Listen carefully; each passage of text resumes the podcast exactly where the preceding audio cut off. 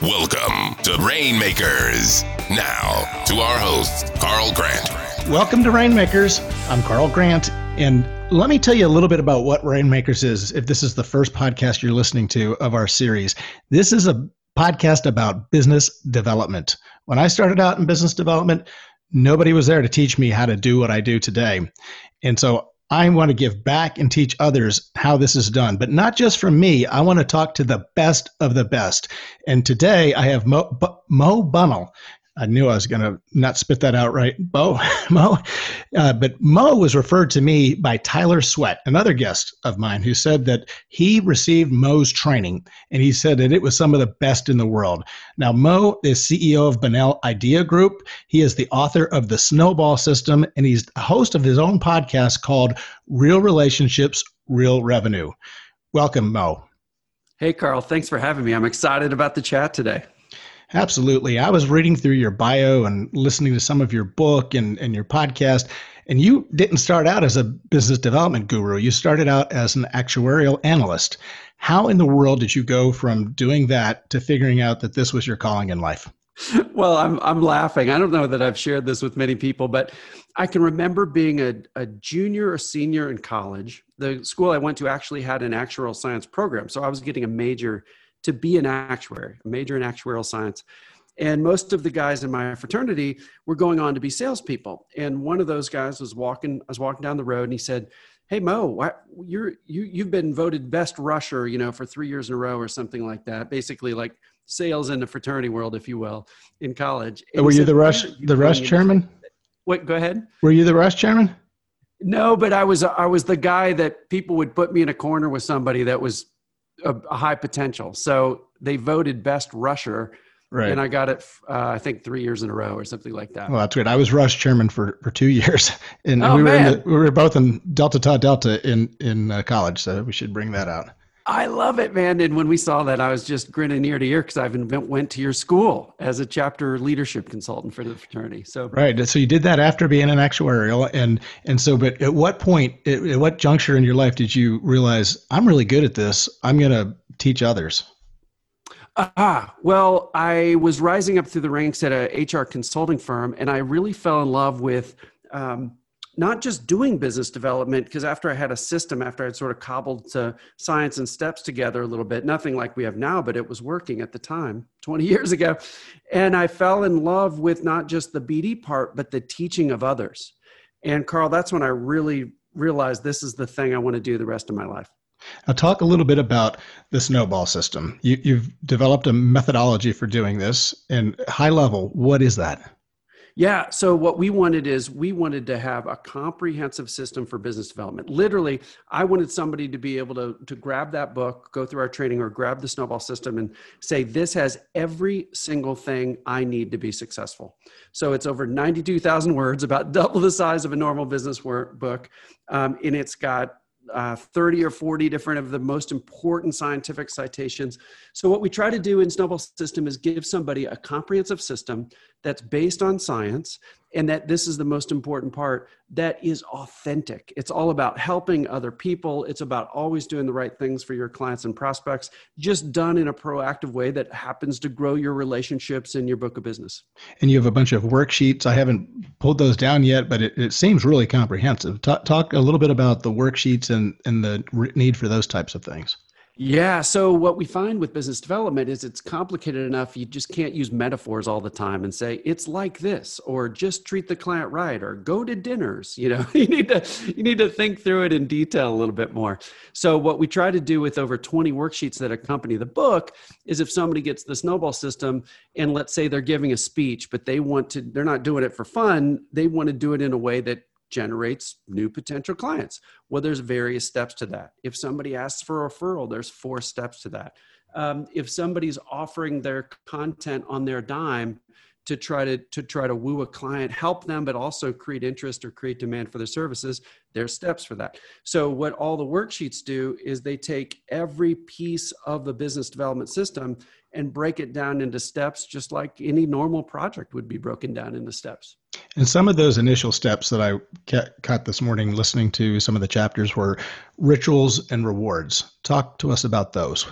Well, it's super important, Carl, and I know you believe in this too. The the thing about behavioral science and habits that's an interesting is we tend to do things that we get immediate gratification for. And I think the reason business development is so hard for people is man, you can work for years trying to stay in touch, stay top of mind, add value, be helpful to a prospect, and you don't hear anything back, or they haven't been able to hire you yet, or whatever. But you've got to stick with it.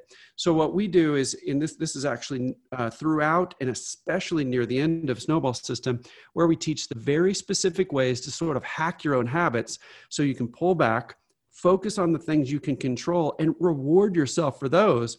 And if you continue to do the right things week over week we got various ways to, to sort of hack your own habits but if you keep doing those things week over week you will end up bringing in work. But you've got to do that because if you're waiting for the universe to tell you you did a good thing you're just not going to get it in this in the world of business development. And, and what are your top few habits uh, gosh, probably the biggest one that our clients absolutely love is what we call an MIT process.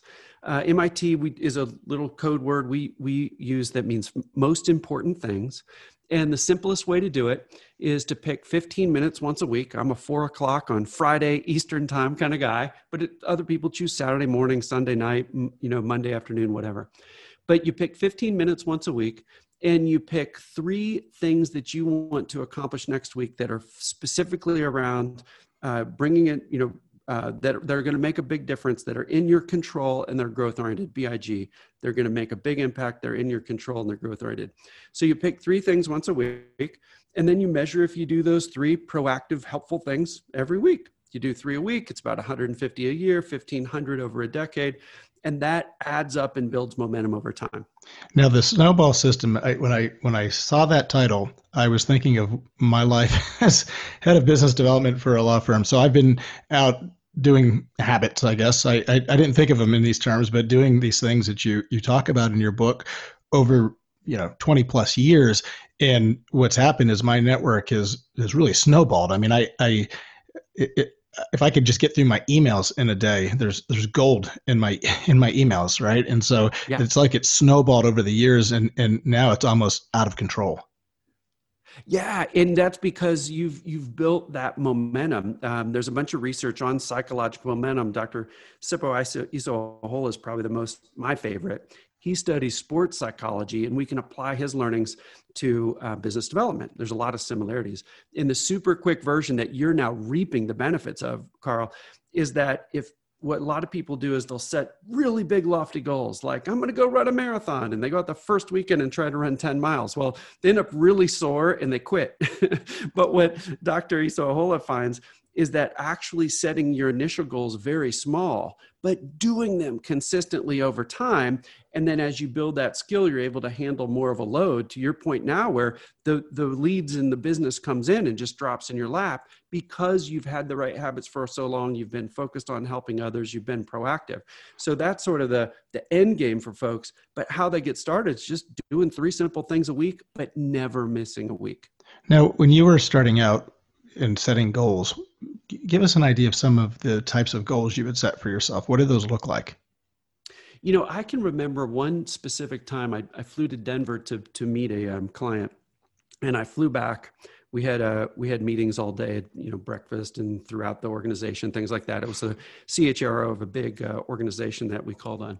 This is back when I worked at the big HR consulting firm, and my goal was to come back from that meeting with so many things to do that it would fill up my entire flight back from Denver to Atlanta.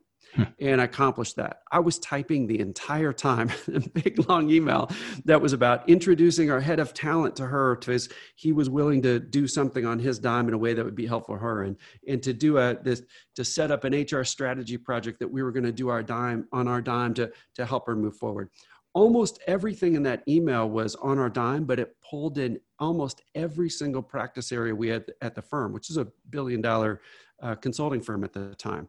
So it was literally dozens of introductions I was making to help her accomplish her goal and introduce her to some of our the best talent that we had all over the world.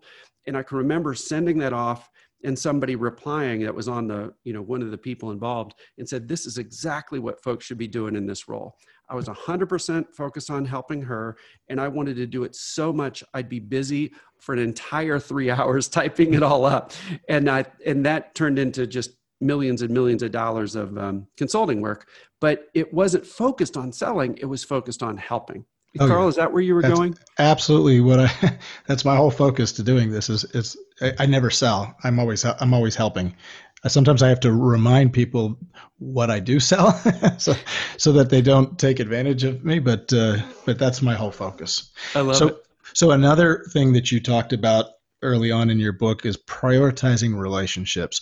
And so when I when I first started listening to that part, um, I I was thinking about early on in my business development career. I was at PricewaterhouseCoopers and I was burning the midnight oil. I would, you know, do events late at night and I, I, I didn't, I hadn't figured out how to organize my life. I was doing mm-hmm. emails in the middle of the night and I was at, you know, 730 in the morning, breakfast the next morning. And I, I realized this is not sustainable. And, and so I figured out that there were like four other people in the marketplace that four or five that if I just got on the phone with them each week and shared shared leads with them, I never had to leave my office.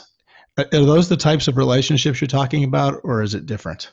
No, you nailed it. it. It's almost like a lot of people feel like just the more people they keep up with, the better. But the problem with that is it doesn't allow any depth for the most important people. So we can tie back to our our Delt fraternity days. If you if you won, if you were a top ten chapter in the country, there was an award called the, the Hugh Shields Award, and there was one word on it other than our Greek letters, and it was protomoi. And I worked really hard as a as a uh, chapter president to win that award when when I was in school, right around the time you were. And that protomoi word is Greek. It means first among equals. It's going to tie back to the relationship idea. So one of the tools in the snowball system is called a protomoi list who are your first among equals when it comes to relationships and what we find in our in our practice of now we've trained over 15,000 people that wow. for most folks having 8 or 10 relationships that are your A number 1 relationships that you're going to make sure you proactively help them at least like once a month. And you're going to have an outreach to them you're going to do something helpful you're going to personalize it you're going to make it all about them if you focus on eight or 10 relationships, for most professionals, that's enough to just blow the doors off their book of business. And it's to your point, it's far superior to go deep with the, the, the ones that are going to have the biggest impact than just try to react to everybody who comes to you, if, if that makes sense. Oh, it does. uh, most of my time is I'm in reactive mode. Um, fortunately, they're all good good uh, you know it's i no longer have the five a relationships I, have got you know hundreds of them but it, yeah. it's hard to it's hard to manage at this stage so well, the, and to, but to point out something there, that's because you're you're now achieving at such a high level. And a lot of times when people start out, they think, "Oh, I should do what Carl does. He, you know, he keeps in touch with all these people." But that's not the place to start. We want to start with eight or ten really, really great ones, um, and people that could really bring a lot of business your way, whether they do business with you now. And then as you do that over time, you start to get to the point where you are now. Yeah, it's it's unpredictable where the next big client's going to come from. I, I found them coming from the strangest of places, right? Places I don't expect them to come from, just because I managed to stay loosely in touch with somebody. I don't. I, I mean, this it. is not. I, this is not, not. These are not people I have lunch with. You know, every month. These are people I, you know, connect. I'm connected with on LinkedIn, and and I may you know wish them good wishes when they get a new job or or have a birthday or something like that. Yeah. Yep. So, so another thing you talk about is target lists. What is the importance of target lists, and how does that work? Yeah, the key here is that a lot of professionals don't. Uh, I was, gosh, I was just on doing a session last week on this, but a lot of professionals don't get really clear on who they're for, and then that puts them in reactive mode. So, if you're a lawyer and you really focused on big pharma companies because you you file patents, you're a chemical engineer and a JD and all these other things well, there's there's some specific organizations that if you got in there, it could just keep you busy for decades. And having a real defined list, typically three things that define your perfect client, um, and writing those down usually takes about 30 minutes. If you read snowball system there's a specific process to, to arrive at these three three things. But you want to get a really clear list of the determinants or the sort of the things that correlate to your perfect clientele. Once you know that you can steer everything to meet those people your linkedin updates your engaging online content, uh, content your the speech that you're going to give at the the ahla conference you know virtually or whatever but once you're clear on who you're for, then you can get clear on what content you create and for whom and how do you get it in front of the right people. And then everything's aligned. And what a lot of professionals do is almost the opposite. They mm-hmm. just do stuff and hope that the right people will see them. But the problem with that is the people who see it might be more they might view your work more as a commodity. It's not the meaty stuff you really want to do. And a lot of times there's a lot of effort without a lot of return.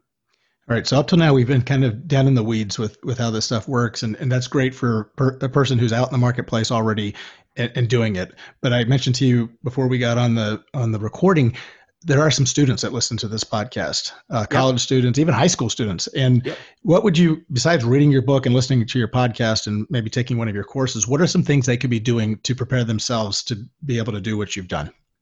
Oh, that's awesome. Well, you know, I'll I'll give a little free thing that people can do. It's even cheaper than the book because it doesn't cost anything. and it's a there's a free course we've got called bdhabits.com. So if people go to B, B for business and D for development, so bdhabits.com. If people go there, whether a student, uh, a high stakes litigator, anybody in between, there's a little series of videos that accompany that that course, and it it takes a couple hours to go through the content. It's got free worksheets. It's got me giving the the how to, the focus on this, avoid that kind of pro level tips. And to your point, Carl, somebody that's a student, they, they don't have a lot of cash. You know they're drink they're eating ramen noodles every night. They can go out to that bdhabits.com course and it is really phenomenal. We packed a lot of value into it and they would be able to get a really good way to start focusing on the things that they want to accomplish. Let's call those opportunities. They get really clear on who their protomoi list is, who are the relationships that that they really want to invest in, and then the the major part of it is then lining the habits behind that. So you're always focused on proactively building the life you want.